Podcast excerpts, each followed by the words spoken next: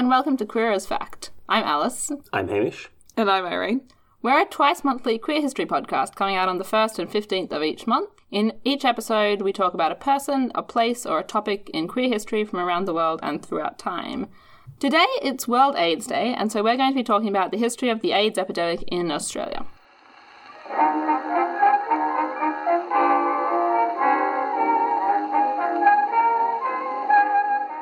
Just a few content warnings before we begin this episode. Obviously, we'll be talking about HIV and AIDS. We'll also be discussing period typical homophobia. There's a couple of mentions of illegal drug use and of suicide, as well as explicit discussions of sex and a few swear words. So, if any of that sounds like something you don't want to hear, feel free to check out any of our other episodes. We have content warnings at the start of all of them. There's a couple of things I want to say before I start. So, firstly, obviously, the AIDS epidemic was worldwide, and I've decided to focus only on Australia Firstly, because we're in Australia and I had to focus somewhere. And secondly, because as an introduction to talking about this, Australia is pretty positive. We had a pretty good reaction and handled it pretty well. So we're not in for like a super dark story where everyone just dies horribly. So obviously, AIDS affected a lot of communities, but it was most prevalent among men who have sex with men. So, while it did affect sex workers and injecting drug users, and those communities had to deal with a lot of things during the epidemic, I'm not focusing on them because we don't have time and we are a queer history podcast. And trans women, presumably? Is that a. Yes, that's a very valid point. And trans women. And other women. Like, it affected a whole range of people, but we're focusing on men who sleep with men. So, before we get into the history, I'm just going to do a little explanation of what HIV is and what AIDS is, which you may or may not already know, but we probably should just clarify. HIV is the human immunodeficiency virus. So, what a virus does is it gets inside your body and it replicates itself using what your body uses to replicate your normal cells to spread around your body. And the HIV virus specifically does that attacking your immune cells, so your immune system, which your body uses to fight disease.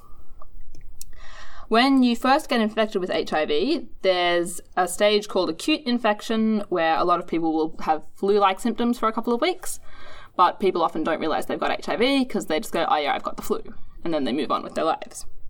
So after the acute infection phase, um, HIV stays in your system and gradually chips away at your immune system. And this phase can last anywhere from two years to 20 years usually about eight years, and during that time, you don't really present with any symptoms to indicate you have HIV, and you can have no idea that you've been infected. So, over this time, your immune system gets weaker and weaker, and it eventually fails. You get a whole host of problems like fever and fatigue, weight loss, diarrhea, and there's specific infections like certain types of pneumonia, which are also associated specifically with having HIV. And so, this stage where all these problems start to present is called AIDS, which is acquired immune deficiency syndrome. And it's usually these infections and things that will kill a person who has got HIV. Does it look different to some other immune deficiency syndrome at this point? Is it? I don't think so. Okay. Because it's just that your immune system has been weakened to the point where it can no longer fight off very basic infections. So all the infections you get, you could get anyway. Yeah. And anyone with a weak immune system could get. So, HIV is transmitted through unprotected sex, through blood transfusion, through use of contaminated needles, syringes, and it can be transmitted from mother to child during pregnancy, birth, or breastfeeding. It was probably passed to humans from primates in West Africa, and the first human case appeared in 1959 in the Belgian Congo. Was that the first human case of AIDS or of HIV?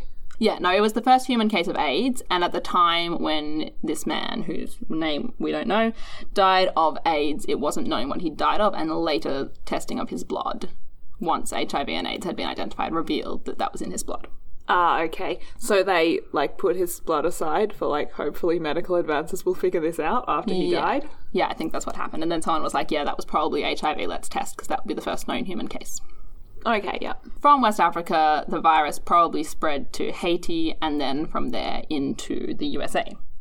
HIV reached the USA definitely by the 1980s. There are reported cases that may have been earlier. And by June 1982, it was recognized as being some sort of immune deficiency that was particularly prevalent among men who slept with men. Around that time, it was called GRID rather than AIDS, which stands for Gay Related Immune Deficiency. Wow. That wasn't the official medical name, but that was kind of the name that they were using in the press when they were trying not to use the more common names at the time, which were gay cancer and the gay plague. Whew. So I'd take grid over those. Yeah. Yeah. And in 1982, the Centers for Disease Control in the USA coined the name AIDS. So, despite early speculation at this time that AIDS was sexually transmitted, that wasn't definitively proven and they didn't know what caused it. And so there was a whole lot of speculated causes, which were all aspects of what they called at the time the homosexual lifestyle. So that was using party drugs, sexual promiscuity, and regular exposure to STIs. One particularly common belief at the time was that semen was an immunosuppressant, and that gay men were ruining their immune systems by ingesting too much semen. I see. So you would be fine as long as you didn't swallow. Yeah. Okay. Either either semen is a terrifyingly potent immunosuppressant in this model, Yeah. or they're assuming that people are ingesting a lot of semen. I think it was that they were assuming that people were ingesting huge quantities of semen. And there was also just this like, everyone was just not acknowledging that heterosexual couples ever had oral sex at this point, which, I like, mean, is obviously false. Presumably they were just imagining that gay men had way more sex than everyone else. And I mean, I think that was the cultural understanding of the Yeah. time was that, and I'm not going to say it was true, but it was a part of gay culture that gay culture was very built around this casual sex and sexual promiscuity was a big part of male gay identity in the 1980s in the USA and in Australia. Yeah. So, like, yeah, they were having a bunch of sex. That is true. They were swallowing copious amounts of semen, but this doesn't scientifically hold up. Alright. But people genuinely believed it. And it actually did lead to a lot of safe sex campaigns. So, like, not all bad. I was going to say, as sort of wild stabs in the dark about what's causing AIDS go, it's not sort of. It's not the worst medieval medicine idea I've heard. Yeah, you've kind of got the cause and the effect. Just the middle ground is wrong. Yeah, you're just sort of missing the mechanism through which this happened. Yeah. Yeah. So, a lot of gay men actually subscribe to these beliefs that various things like swallowing semen or taking party drugs or exposing yourself to too many STIs through casual sex with a lot of partners were what was causing AIDS. So, some activists started changing their own lifestyles to try and avoid AIDS and to attack other gay men who were still being sexually active with multiple partners. Presumably, this would have been fairly effective. This attempt to stop Yeah. Like, if you. Th- those sorts of changes are going to go some way f- to not exposing you to this. Hmm. Yeah, like the tone was very moralistic, hmm. but you're right. They were ultimately promoting safe sex, and that was good, and that did do something towards preventing the spread of HIV Yeah. before the actual causes had been identified. Like, you are right. It was just unfortunate that the tone wasn't great. I'll read you a quote from two gay activists in America so you can get an idea. So, this is from a piece of writing by two American activists called Michael Callen and Richard Berkowitz.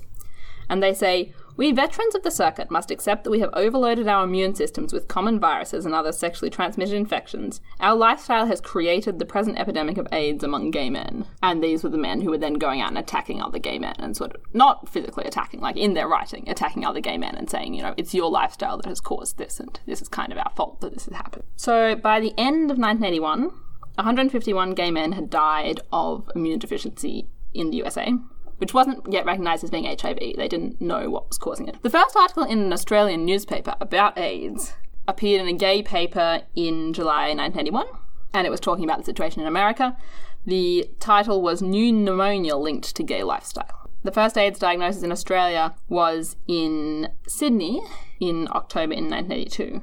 Just the patient was a 27 year old gay man who was visiting from New York. The first death in Australia took place the following year in Melbourne in July 1983. Watching the epidemic in America before it got to Australia, though, had enabled the gay community in Australia to kind of see what was coming and prepare themselves, which was something that the American community never had a chance to do. So, for example, in the state of Victoria in June 1983, so this is before the first death in Australia, public meeting was held of over 300 people to discuss the epidemic, and doctors came in to talk to them about the disease.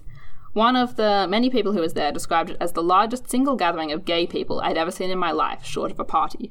So it was already really bringing the gay community together to try and fight this epidemic before we had this epidemic. So that meeting in Victoria led to the foundation of the Victorian AIDS Council, or what became the Victorian AIDS Council. It had a different name when it started. And they already began forming support services and liaising with doctors and training volunteers and distributing safe sex information at nightclubs and beats.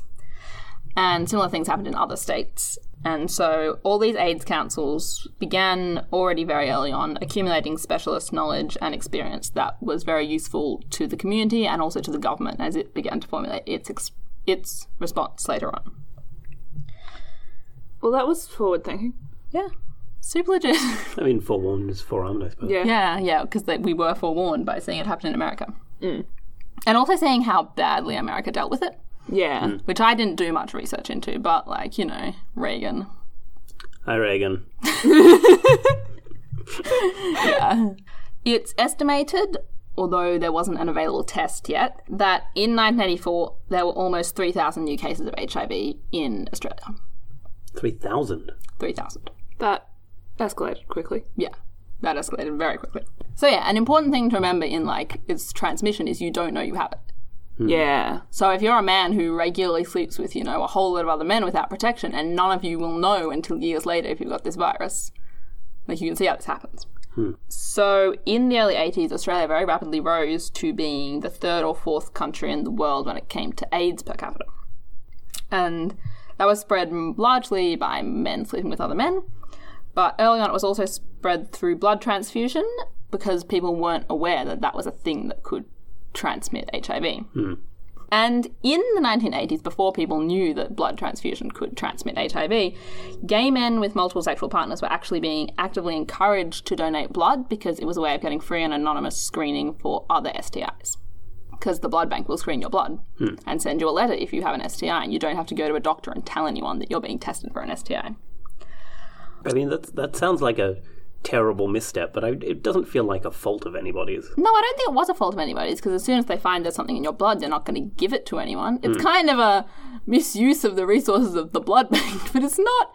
If the alternative is not knowing you have an STI and spreading it, then, like, hmm. yeah, it's pretty legit. But when it was discovered that HIV could be spread through blood transfusion in 1983, Dr. Gordon Archer, who was the director of the Sydney Blood Transfusion Service, came out and called for what he called promiscuous homosexuals to voluntarily stop giving blood and claimed that AIDS was almost definitely already in the blood supply because of these people, which was a baseless claim. It couldn't be tested at that time, but it made front page news and it was a very big deal. In the blood supply. In the donated blood supply. The big vat of blood that they keep under the hospital. Yeah, yeah. Is that really how it works? No, no, no. But Like, that's what I mean. They keep these things separately. There's no AIDS is in the blood supply. There's AIDS is in like this bag and this bag and not the rest. And I mean, this one. You're absolutely right, and Dr. Gordon Archer was absolutely making a baseless and homophobic claim. But by the same token, if they're not identified by Tom, gay man 27, then hmm. If all of these items are fungible, then they might as well be in a big bucket. Except they test them before they give them to anyone. But there wasn't a test for HIV available at this time. Ah, I see. So he's just saying, well, we have all this blood and we have no idea what's good and what's bad here. Yeah, we have all this blood, we know gay men have AIDS, and we know gay men give blood, therefore, promiscuous gay men are giving us all AIDS through our blood supply, is basically what Dr. Gordon Archer said. I mean, it's homophobic presentation, Yes. but I feel like you could reach the same point from the assertion that AIDS is bloodborne and people give blood. Mm, yeah, and the blood transfusion service generally was kind of trying to they were quite confused about what they wanted to say at this time but they were kind of trying to put out a similar message and then he just came and said this in horrible wording and it hit the front page of the newspaper and they kind of had to do damage control hmm. by june of 1983 so that's not long after he came out and said this people donating blood were asked to sign a document saying that they weren't in at-risk groups of AIDS, which included sexually active gay and bisexual men. And soon after that, lying on this document was criminalized. And there was a lot of negative reaction among the gay and bisexual communities about this and about their right to donate blood, but there was also a lot of concern among other parts of that community that by coming out and saying, oh, we have a right to give blood, they appeared to be very self serving and not actually concerned with the welfare of the community, the public as a whole. I was going to say, if I was in a group that was at risk of a mysterious and fatal disease that was blood like transmitted and couldn't be tested for, I wouldn't be giving blood. Mm, mm. Like that seems like the right thing to do there is to say to that community, look, we don't know what's going on, just don't give blood. Did we know that AIDS was bloodborne at this point? Yes. Okay. But I think another thing to consider is that in Australia, there's no motivation to give blood except, you know, feeling like it's your civic duty and wanting to give blood. Nobody pays you for your blood or anything, it's a voluntary act. So people who thought they were at risk had no motivation to go out and try to donate blood, whereas men who were gay and did sleep with other men regularly but felt for whatever reason that they weren't at risk, like they always used a condom or they only had one partner or felt they knew for whatever reason that they couldn't have got it, which, you know, obviously may not be correct. They felt that it was discriminatory to say, oh, you know, because you've slept with a man, you can't give blood even though a woman who may have also slept with a man who had HIV would never face this discrimination. Hmm. So I think there are obviously two sides to this argument, and it's not a cut and dried. They should have just let gay men just give blood without any caveats at a time when there was a disease in the gay population that we knew was bloodborne but couldn't test for. But they did handle it badly. Yeah, no, I think the language is the problem here rather than the like Yeah, policy. I see what they're coming at, and I think they could have done that without being sort of homophobic about it. Yeah. And I think also, so in 1986, uh, testing was introduced, and Australia started screening its blood supply for HIV, but they didn't get rid of the ban, which I think is also flawed. And now the ban has been reduced to 12 months. So what they say is if within the last 12 months you have had oral or anal sex with another man, even using a condom, you can't give blood, which, given the testing available, is a very long waiting period that doesn't truly make sense. What if it's been you and your same gay partner No, for the whole time? You just can't do it. So no. If you're in an ongoing relationship with two men and you regularly have sex, you can never give blood. okay, that's yeah, that's not the most sensible. Yeah. And the other thing is, the other question they ask is if you have had sex with a man who you think has had oral or anal sex with another man in the past 12 months, you can't give blood. And the um, when I looked this up, the Red Cross, which handles blood donations in Australia, says specifically if you are unable to donate, it's for safety reasons based on medical research. The blood service does not discriminate based on sexual orientation. I don't know how you feel about that. Again, I can see where they're coming from, but Yeah. once we have this testing process that we have, Yeah. It's difficult because I feel like somebody has had to sit down with a spreadsheet at some point and figure out how many dice everybody's rolling, and then like in hmm. terms of on in terms of how they manage a blood supply. And I feel like without knowing what the outcome of that spreadsheet is, it is difficult for us to make a judgment, hmm, That- or a correct judgment at least. That may be true, but I feel, from my reading, I feel like this decision was made in the 80s, and rather than somebody sitting down and doing all the maths, it's just been kind of good there since the 80s. Hmm. When did we reduce the ban? I couldn't find that out. Hmm. It wasn't obviously anywhere. Yep. Anyway, that's something that we're still doing and need to think about as a people. Because, yeah, I think you're right. In those situations where you are a man who has regular sex with another man, but that's a monogamous partnership, where you both know you don't have HIV, yeah, there's no reason except the assumption that gay men are promiscuous and have AIDS to stop you giving. And I mm. think that's flawed. So, although it was front page news when Dr. Gordon Archer came out and said his thing about promiscuous homosexuals, the issue of HIV AIDS and transmission really came to widespread public notice the next year, so in November 1984, when in the state of Queensland, the government reported that four babies had died after receiving infected blood transfusions from a gay man. The Victorian AIDS Council president, Phil Carswell, describes the day that followed that announcement in the newspaper as one of the worst days of my life. So there was a lot of public fear and panic, and a lot of that was obviously directed into homophobia. It's probably also worth noting that Queensland is the top one and is notably conservative even today. Yes, yes, Queensland is probably our most conservative state, I would. I've heard it described as our Florida. Okay, I've also heard it described as our Texas, so do with that what you will, Americans. But it is our most conservative state. yeah. We'll talk more about Queensland in a minute. We're going to have to deal with some of Queensland's choices later in this episode. So, yeah, the father of one of the babies who had died came out in the press and said, As the parents of this baby, we feel that the only honourable thing for the murderer of our son to do is commit suicide. Okie doke. Wow. Okay. Yeah. So that was the public reaction we were dealing with. I mean, it's one of those things where it's really hard to sort of hold these things against someone whose baby has just died. Yeah, yeah. I think that is true. I don't think that we should look at this father and go, you know, what an awful, awful man. His baby has just died. But I think that was published in the newspaper and is kind of representative of the way people were talking about this. Yeah. And Yeah. there are a range of reactions to grief, and that is not on the good end of the spectrum. Yeah, no. That your baby just having died is not an excuse to tell someone to kill themselves. Nonetheless, his reactions are understandable. Yeah. Um, and I'm going to read you quite a long quote, which is from a funeral parlor worker who dealt with one of the very early AIDS deaths in 1983 or 1984, which just shows the level of fear and the total lack of understanding of how you could or couldn't get HIV.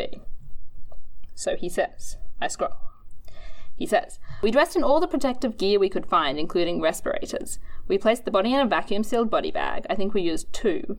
Then the body was placed into a lead coffin and sealed airtight closed. Then the remains were placed into a solid wooden coffin with the lid glued on and one way screws used. So the body can't get itself out again, I guess. I definitely feel like there's more of a risk to public health in putting a bunch of lead in the ground than there is in, in burying a dead gay man. That's very true, but he's got more. It continues. The vehicle was steam cleaned inside and out, and everything we had used was incinerated. Once home, I went upstairs, running a bath with the hottest water I could stand, used two bottles of disinfectant, and sat in it till the water cooled and I came out like a prune. Being married, we agreed to sleep separately for six weeks until I could be blood test clear twice. We were so paranoid that we had no physical contact for this time.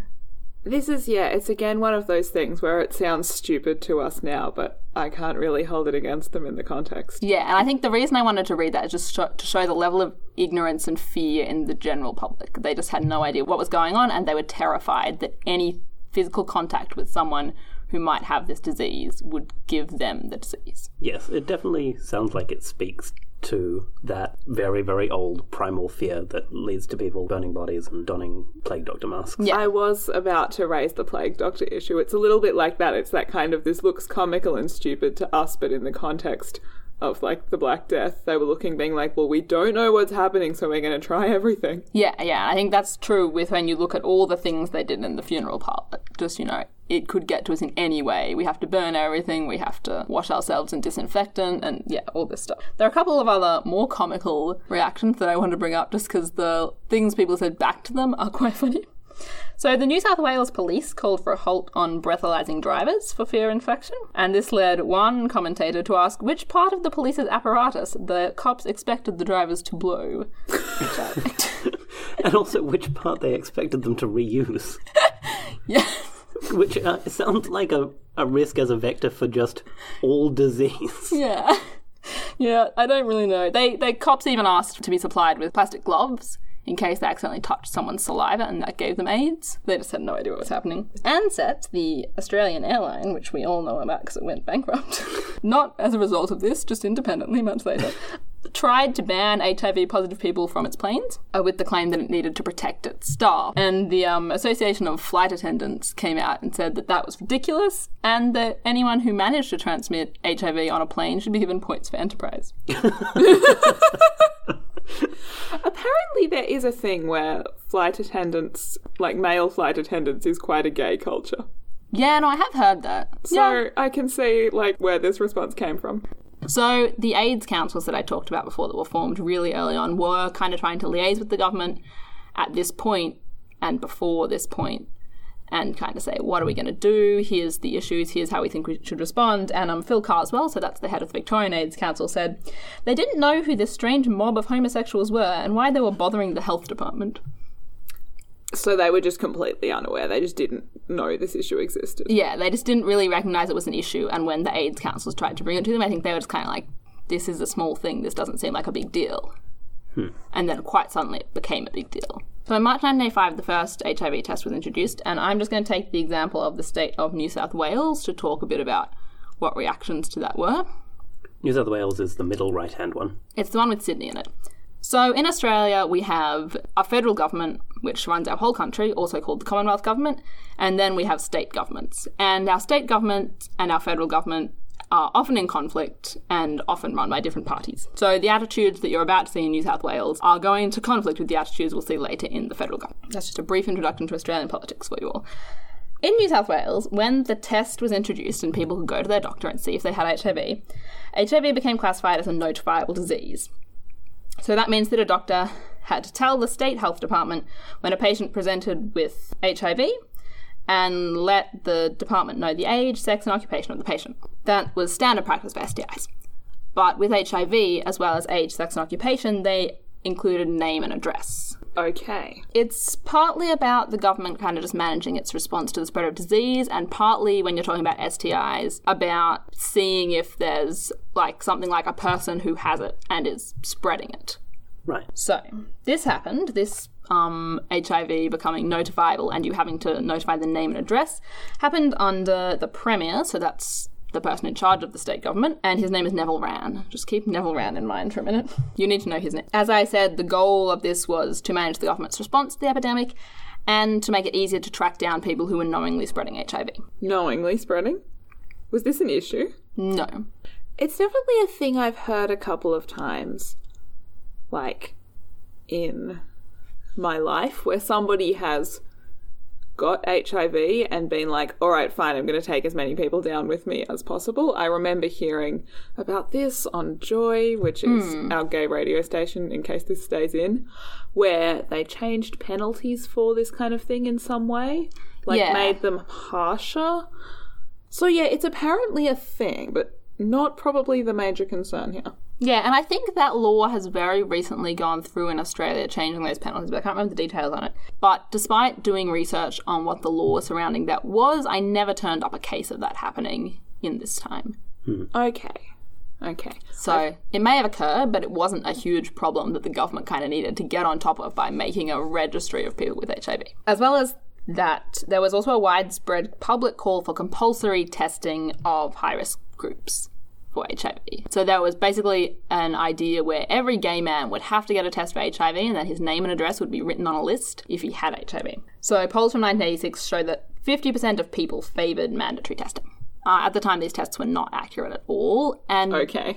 and even if you found out you had HIV, there was nothing you could do. And we know from statistics in America, in the USA, 14% of people who found out they were HIV positive considered suicide. So, forcing testing on these people when there was nothing that could be done about it and you might get a false positive is very ethically dubious. There was also the concern that this information wasn't spread, wasn't shared with the government or with people who were HIV positive in a very confidential way, so it was often just done over the phone in hmm. a doctor's office.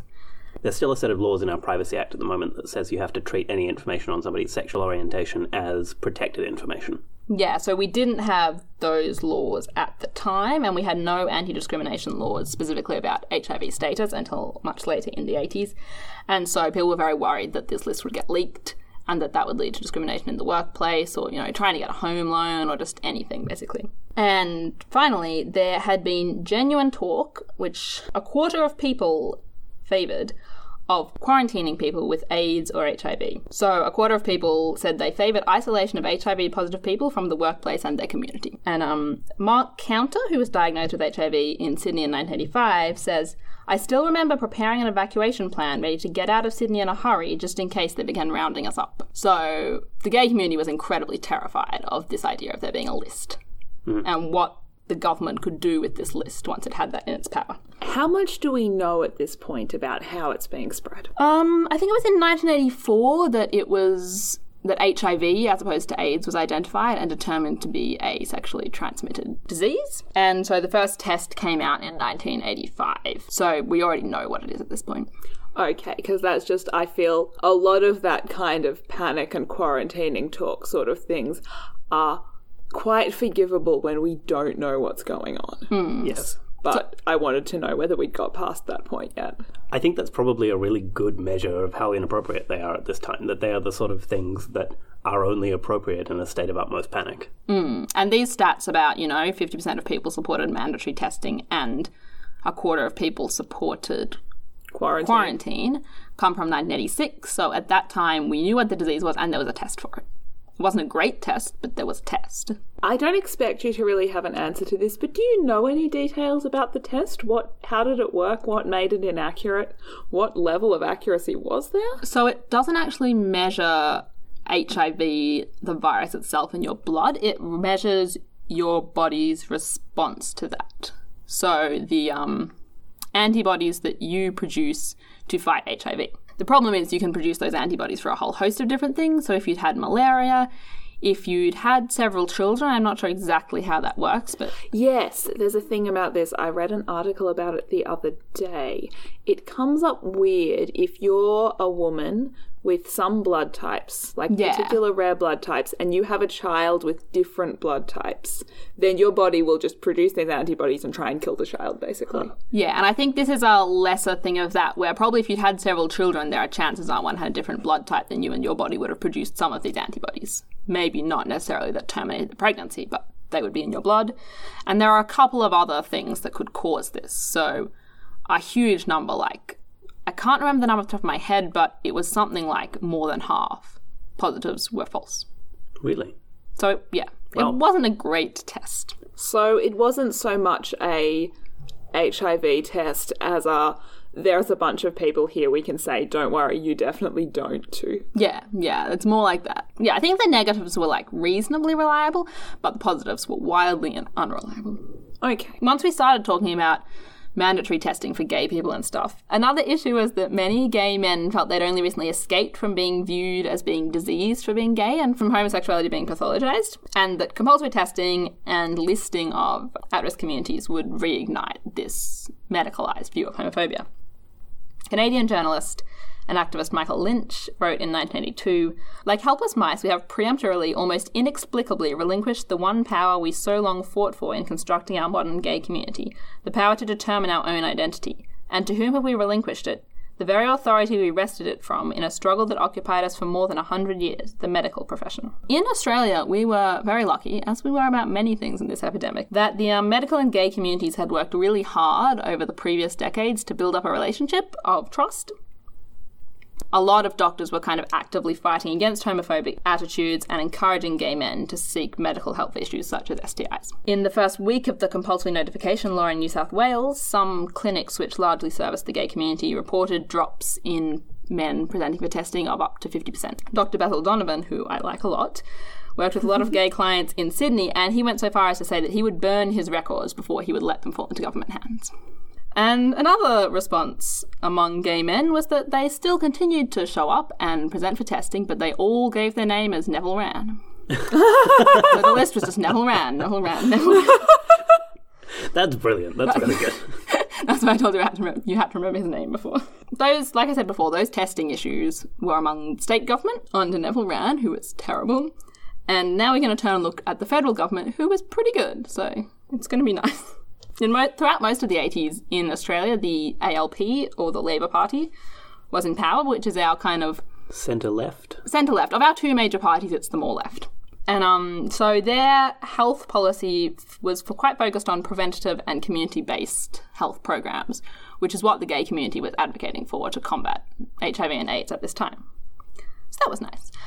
I told you I'd bring this up before. Two days after the announcement of the four babies that died in Queensland, all the state and territory health ministers met with the federal health minister to discuss what action should be taken. So this was a very this is a very unusual thing to happen. The health ministers don't usually get together like this. This was a massive emergency thing that hadn't happened since World War II for hmm. all the ministers from the state and the federal government to get together and have a conversation about a specific issue. Federal Health Minister Neil Blewett specifically sought the advice of the AIDS councils before going into this meeting to get their information on, you know, what they thought was going on and what they thought he should do about it. Unfortunately, the gay representatives weren't allowed into the meeting because Queensland threatened to boycott if they. Hi, Queensland. Hi, Queensland. We'll see you again soon. Why didn't we just leave Queensland out of the meeting? That's a good question. It's you or the gays. See you, Queensland. Um, I think yeah, it's because they grow all the fruit. they do grow all the fruit. It's good fruit. I had a mango today. It's good fruit. Yeah, Not relevant. not relevant, but tasty. I think we talked about mangoes in it. Did we talk about mangoes in our last episode? Mango's a definitely- gay culture. Mangoes clearly. are gay culture now. Um, The mangoes are great here, dear listeners. mm, it's just started being mango season, and I, like I don't like mangoes, but I've watched other people appreciate them, and they look good. So, following this meeting, the federal government created two groups called the National Advisory Council on AIDS, or NACAIDS. I assume you pronounce that acronym. I'm going to pronounce that acronym because otherwise it's going to be hell.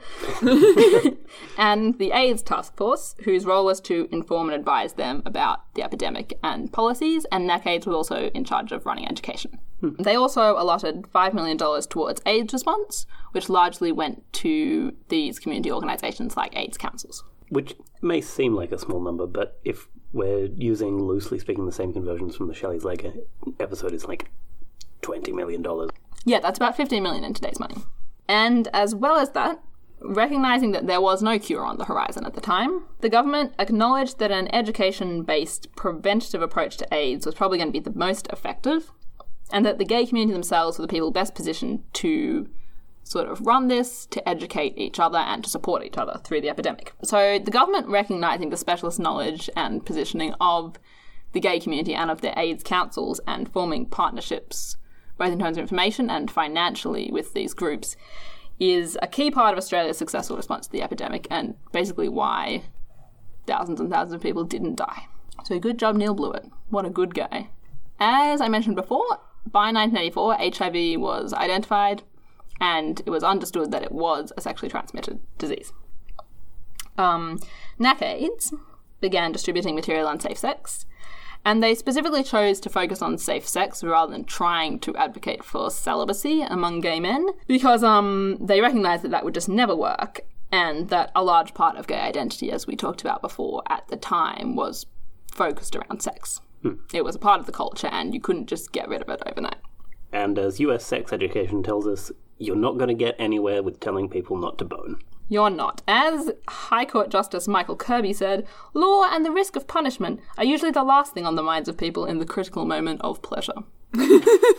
That was very well said. It was. He was talking about both um, criminalising male male sex, which was still illegal in several states at this time. Hi, Queensland. Hi, Tasmania, I think. Hi, Tassie. 1997, Tassie.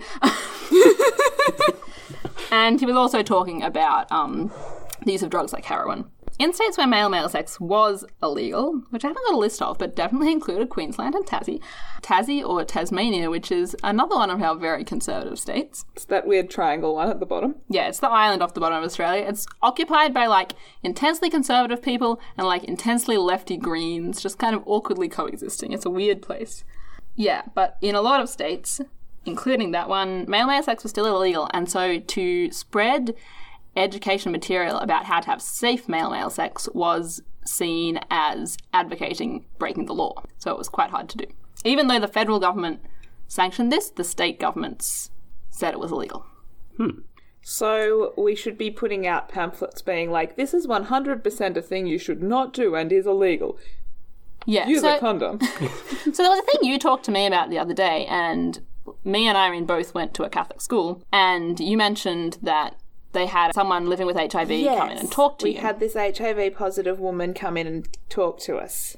Hmm. And that was a kind of way that people got around it, was things like that, having, you know, an HIV positive person come and say, Oh, I've got HIV and, you know, it's going to affect my life in this ways and it's bad and I got it because I had unprotected sex. And she was kind of billed to us as like a motivational speaker. Hmm, clever. Just sort of about like this is her talking about her life experience and like motivational speaker sort of stuff.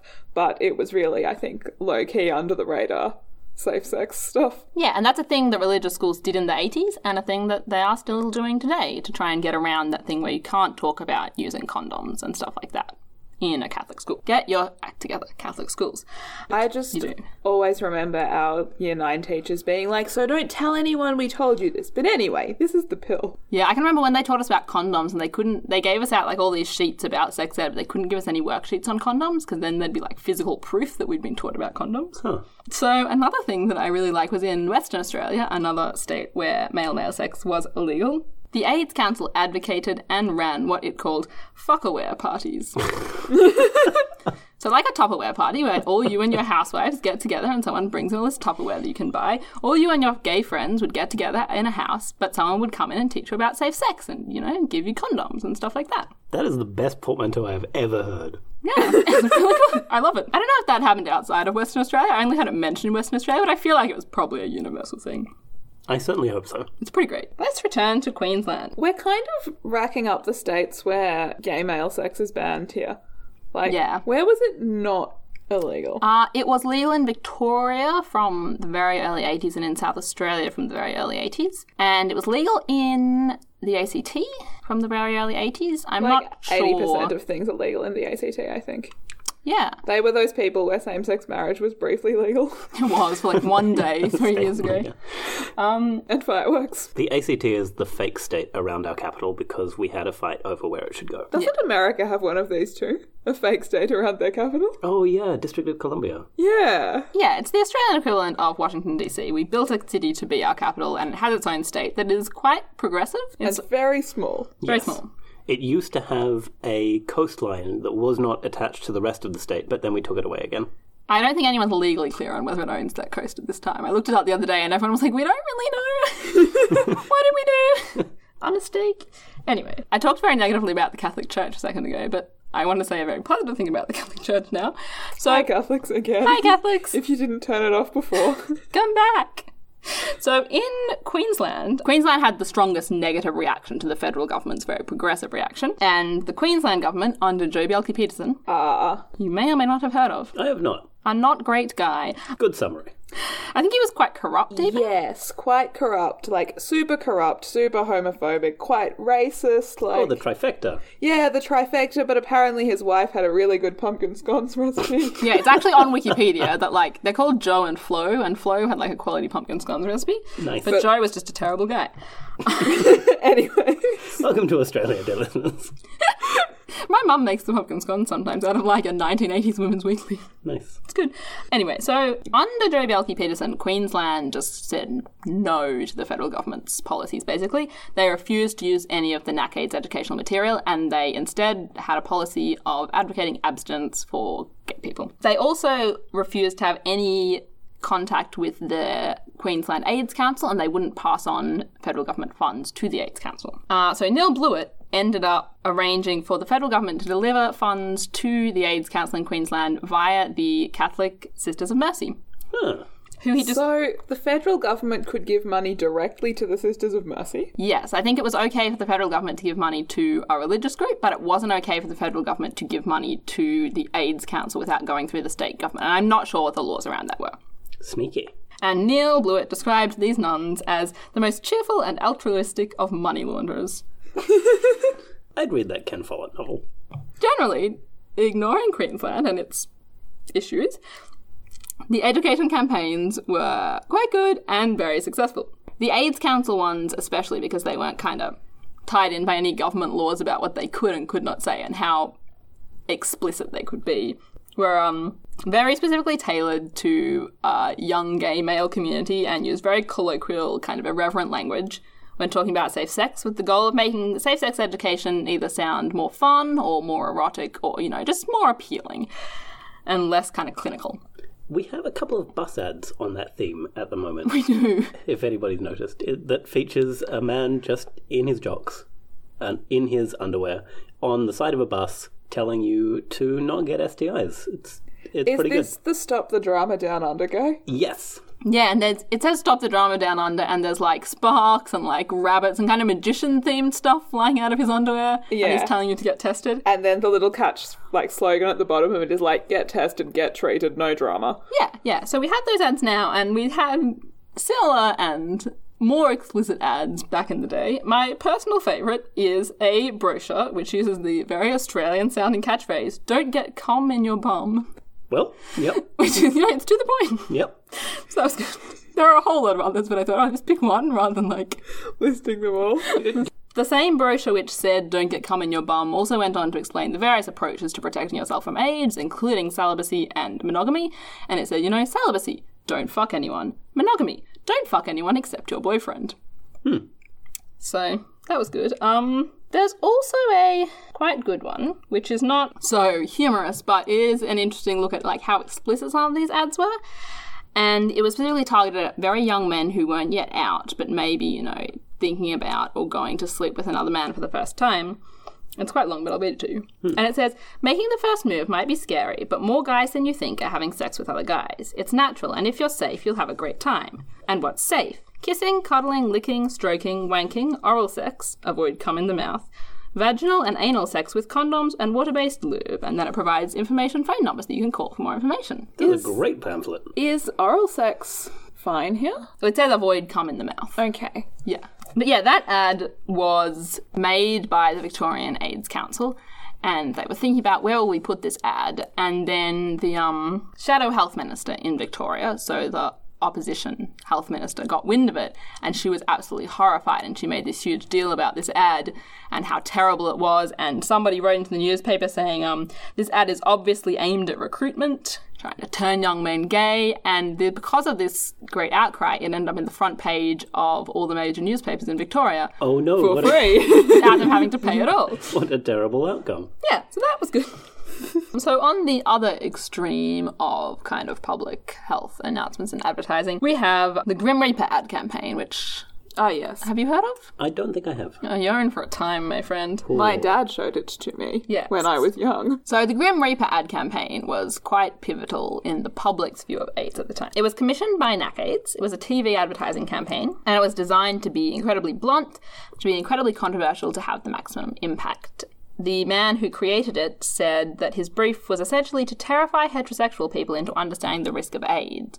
Because surveys at the time had showed that while heterosexual people acknowledged that there was an AIDS epidemic, they just thought they were safe. And they thought it didn't concern. I'm going to show you this ad because it's quite a time, and also because I think the, the sound is good enough that it doesn't need the Oh, pictures. sweet. Um, so I'll just give a brief description for our listeners who won't be able to see it. Actually, I might show you first. Show if you haven't seen it, Please I want to see your reaction Yes. without, and then I'll do a description.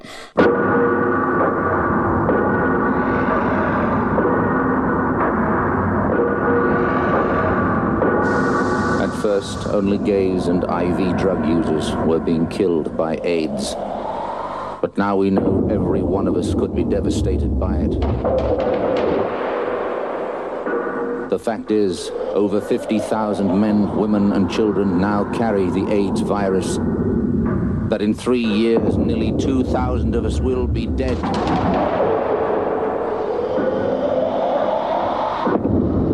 That if not stopped, it could kill more Australians than World War II. But AIDS can be stopped, and you can help stop it.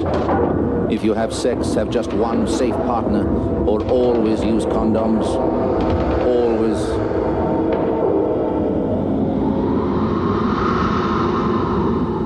That was definitely death playing 10 pin balls. Yeah. It's a very graphic ad. There's a lot of sort of dead flopping limbs.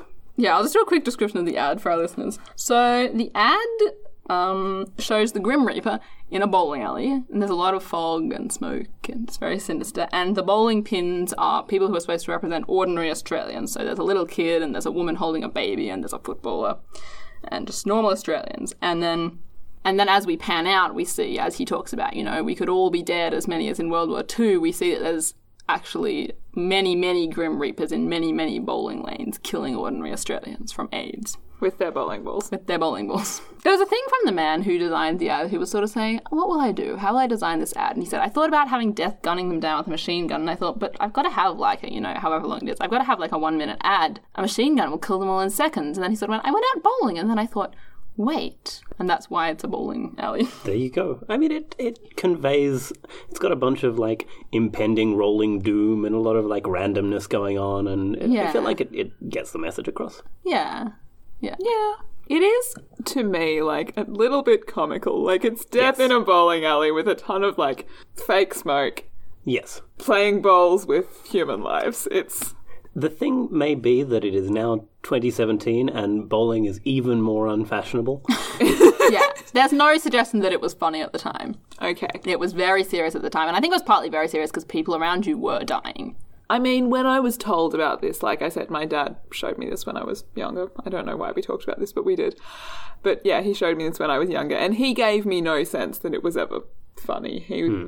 thought it was quite confronting and like serious and controversial. Yeah. The campaign was widely regarded as being very, very successful. People were terrified. It, it worked. But um, it was criticised for its hyperbole. So those comments like, we'll kill more Australians than World War II, 2,000 of us will be dead within a year, kind of thing. There, there was no science to back up those claims. They were just, you know, dramatic, scary numbers. I mean, means to an end, I guess. Yeah, yeah, and I think that's what they thought when they were making the ad. And also, a lot of um, heterosexual people who saw the ad, rather than identifying the Grim Reaper with AIDS, identified the Grim Reaper with gay people. Huh. And they saw, you know, gay people killing normal Australians, in air quotes, with this disease by spreading this disease among the Australian population. Certainly, there weren't any people of colour in the bowling pins. No, and the people in the bowling pins were chosen to represent what was considered a normal Australia in the 1980s. Not saying, obviously, that there were no people of colour in Australia in the 80s, but that This kind of image of... an ordinary Australian in the 80s was a very white image. this kind of conservative suburban family Hmm. image, I guess. Yeah, and it's the things like the mother with the baby and the boy in his football uniform Yeah, and the little girl. and the little girl. Yeah. Um, we'll put the actual ad up on our blog so you can watch the video that goes with that sound. And experience the tragedy plus time equals comedy effect firsthand. Yeah, definitely, definitely. Um, another thing about that ad was like, it's incredibly dark. It's very bleak. It's all about death. And for people who already had HIV and knew they had HIV, it was a very confronting thing, and it made it had a very bleak outlook for them, and that was very hard for them. So now I'm going to show you one more example of education campaigns, and this is a nice, light-hearted, fun one to you know balance that out. Good, Then good. we'll move on from our discussion of education. Um, so this is one of my favorites, and it's again talking about how campaigns were tailored to their audiences and how important it was that in Australia it was sort of the community that was in charge of the AIDS response, and it was all very grassroots, and that enabled education campaigns to be very successful. This one was created in response to the Grim Reaper ad, which was seen as being very dark and very, you know, it didn't say, oh, you know, if you have safe sex, it'll be okay. It said, use a condom or you'll die. So this was created in response to that by a woman named Auntie Gracelyn Smallwood and the people she worked with, who was a group of um, Indigenous sexual health workers in Townsville, which is right up in the north of Australia. It's a relatively, how big is Townsville? It's pretty small, isn't it? It's a medium sized town. Yeah, it's populous, for, but it's very remote. Yeah, which is right up in the sort of remote northern part of Queensland. So there are a lot of Indigenous people there, and it's yeah. So we don't think of Queensland, the conservative state that we talked about before.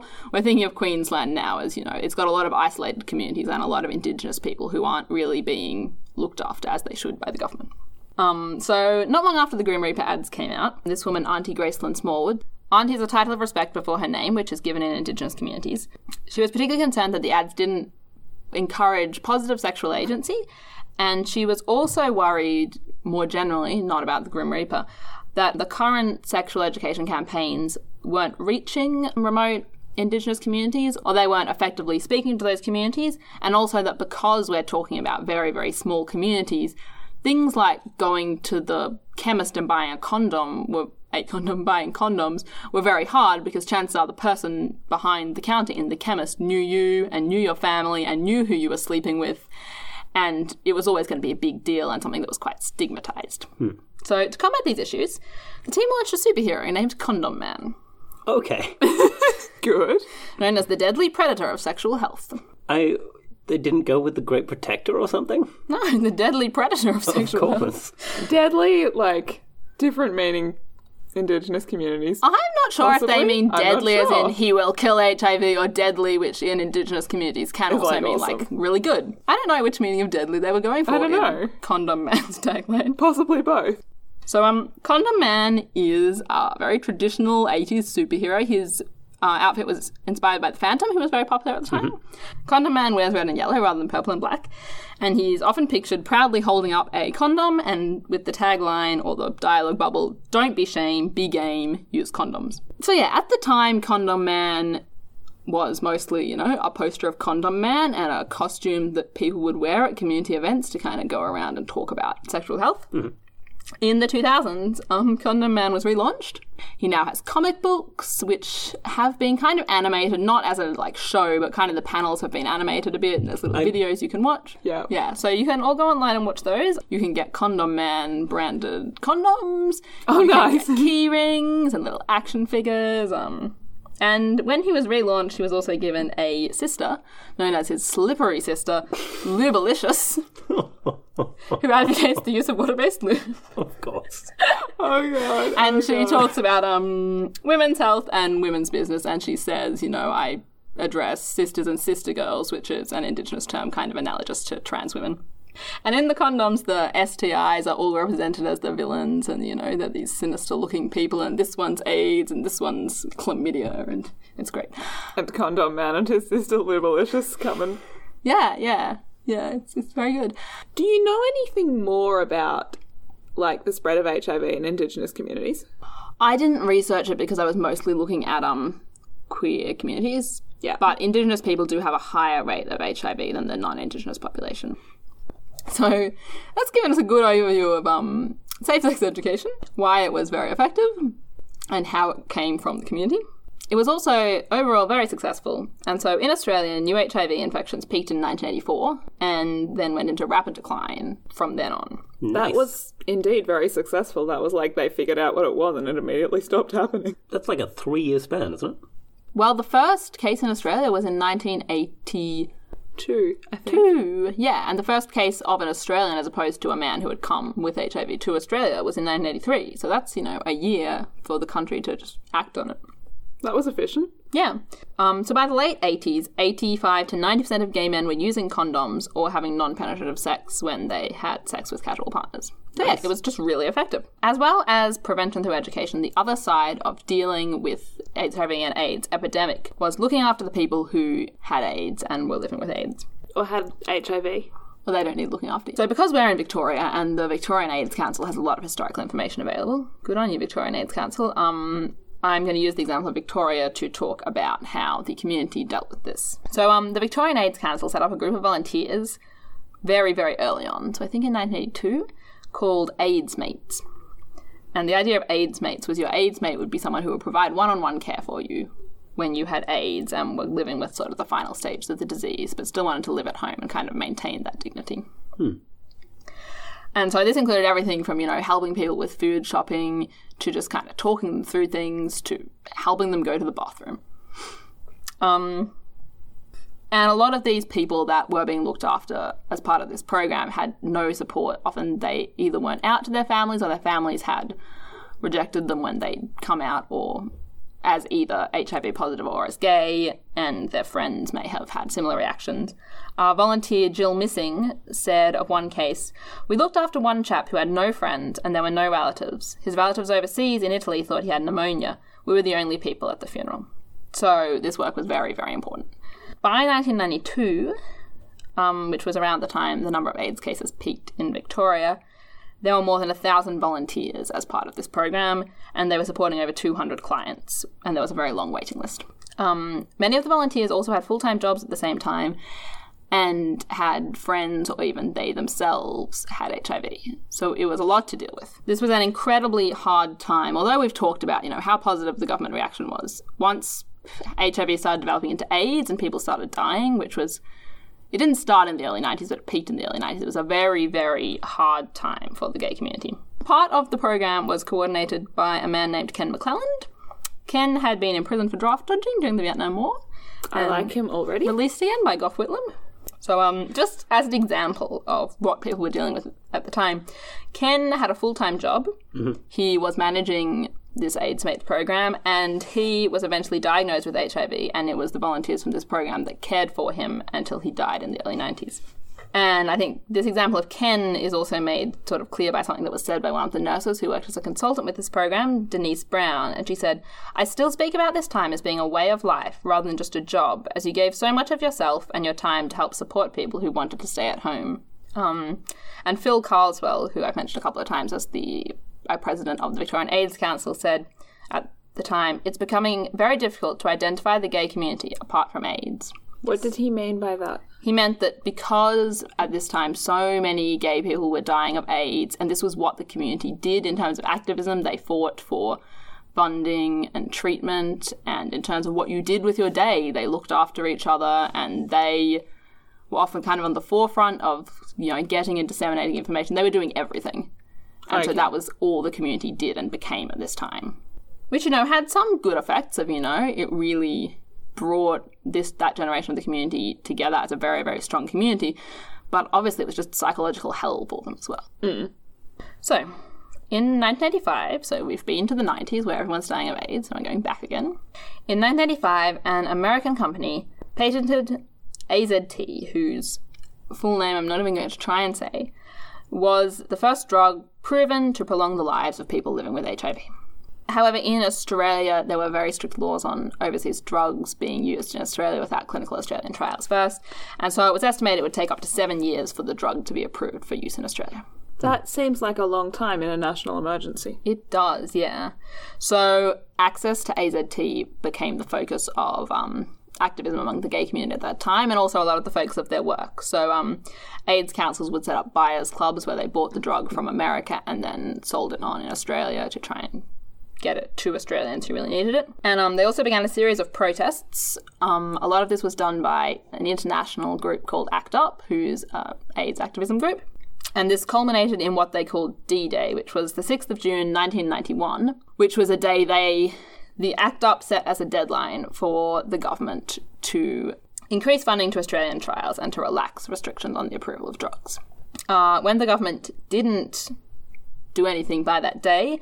They staged a series of protests, which included mailing to every MP a, an obituary of someone who had died of AIDS and sort of saying, you know, what are you going to do? Hmm. And it also included abseiling into Parliament while the health minister was speaking and throwing red streamers around to represent the red tape that was preventing any action being taken. In How hard is it to abseil into Parliament? well, I think the thing is that everyone's down in the floor, and then up in the gallery is where the public can sit. right, I assumed that they were coming in from like a skylight. No, no, I think they were in the public gallery and then abseiled down onto the floor. Eventually, these protests did lead to government action, and um, there was a review of Australia's HIV drug approval procedures and the introduction of AZT into Australia on a larger scale. So AZT was the first drug to treat HIV, but it wasn't perfect, and you know it didn't actually cure you or anything. Um, one of Spoilers. the spoilers, you can't cure AIDS. One of the early people to take it, David Menadue, described it as a horrible experience. You had to take large doses every four hours. There were a whole lot of side effects. hours? Yeah, yeah. At night? I think so. Yeah. Wow. Ju- judging by how David Menadue talks about it, I think so. He, yeah, it sounds awful. So it was basically seen as something to keep you alive until something better came along. Um, so in 1996, something better did come along, and that was called highly active antiretroviral therapy. And that's not one drug, but it's a whole host of drugs sort of taken in combination. They use mathematical modeling to work out which combination is best for you and which drugs you should take. Which between them, all these drugs can kind of suppress HIV enough that it becomes a chronic illness you can live with rather than a terminal illness that will kill you. So at this point, if you've got HIV, Now, if you have HIV, your lifespan is not that much different to the lifespan of a person without HIV. okay. because using these drugs you can keep the level of virus low enough in your blood that your immune system stays strong. So um, that shift from terminal illness to chronic illness is a very kind of important shift in the history of AIDS, and the introduction of H-A-R-T, is a very important step in the history. Obviously, there are issues with this as well. No drug is perfect. Every drug has side effects, and people struggle to kind of fit their lives around the combination of drugs they had to take. You know, you have to take this one after a meal and this one on an empty stomach, and hmm. when you're taking so many drugs in combination, that's very complicated and difficult. Now, those drugs are often packaged into one pill, so it's become easier, but at the time it was very difficult. If it's, I know there's a technical question you probably don't know.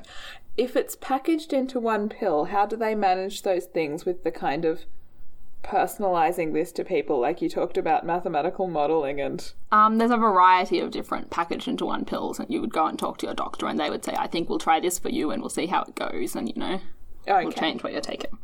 So there's not a, you know, simple take this drug every day and your AIDS is gone. So another issue that wasn't immediately apparent to me, but I think is worth talking about, is that many people with HIV or with AIDS just didn't have the psychological energy to deal with kind of taking a complicated treatment. They'd already dealt with the epidemic, they'd probably dealt with friends dying, they dealt with finding out they had the disease, and they dealt with coming to terms with the fact that they were going to die. And that meant uh, for a lot of them quitting a job, quitting study, spending all their money. And they just kind of weren't prepared for this revelation that they were actually going to live. And they didn't know what to do with their lives. Um, Bill O'Loughlin, who is one of these people, said, Suddenly it was like, well, now you get on with your life. And I didn't know how to. So that's kind of an ongoing issue that we have to think about in terms of things like unemployment and housing. Just because there is a treatment doesn't mean these problems went away for people who have got AIDS since or for people who already had HIV at the time. I mean, I guess it's like that thing when we have one of those sort of predicted fake apocalypse situations where there's always a bunch of people who spend all their money on the last wild party. Yeah. And then, except in this case, it's a sort of forgivable impulse. I mean, yeah, hmm. some people did spend all their money. Yeah. And for some people, it was just a psychological thing. They'd kind of had to do a lot of psychological work to accept that they were going to die. And then somebody turned around and said, well, you know, you've got 20 more years ahead of you. And they just went, I, I need to recalibrate everything, which I've just recalibrated. And yeah, it was just very, very hard. HAART was introduced in 96, and so by 1999, deaths from AIDS, despite what I've said about, you know, this being hard and difficult, deaths from AIDS decreased dramatically, and people are now living with the disease. For a more positive quote on how that was than Bill O'Loughlin, David Menadue, who we know hated AZT, described this as too miraculous for words, and he said we called it Lazarus syndrome. So I decided to stop the historical part of the episode here because that's the introduction of the treatment that is used today, and also because 1998 is the year with the lowest number of new HIV cases in Australia. Hmm. So that was when they had plummeted to their lowest point. So That's is pretty good. is what you're saying if 1998 was the lowest year that it's on the rise?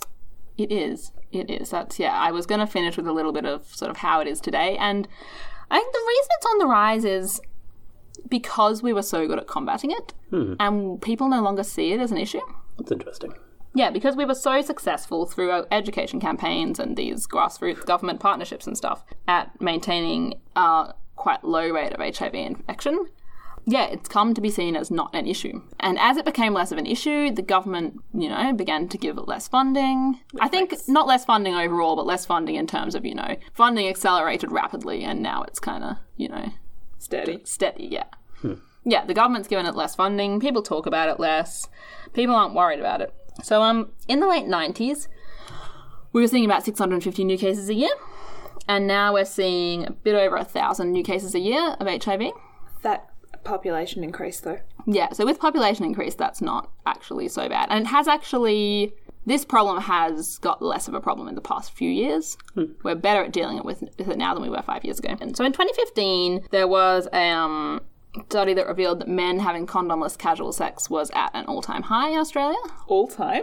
I tried to follow that up, that use of the phrase all time, but I couldn't actually find the original report that that came from. I could only find people kind of just quoting the statistic from the report. I can definitely see that skewing with willingness to report too. Yeah, yeah. So maybe let's. I think we can assume since the um Crisis. crisis. I don't think all time is actually the correct word there, but that's what everyone said.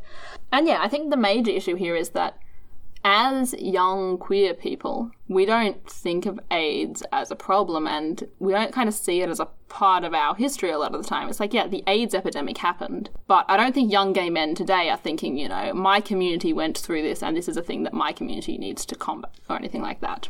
I mean, I think this is very much one of those things where queer people today have this tendency to think that we are the first generation to be queer people, basically. And I think queer people in every generation have kind of had this tendency to varying degrees. And it's partly because there's no obvious kind of generational transmission of information. Like, if you're part of a minority community that's based on race or that's based on religion, you get it from your parents and you learn about it from your parents and you know that there's this history behind you. But if you're queer, you don't get that. No, it's true. You kind of come into queerness as an adult. Yeah, and you often have to go through your own journey of self realization. And so you don't necessarily think, oh, you know, this six year old woman might know what I'm going through. Like, I don't think hmm. that crosses anyone's mind.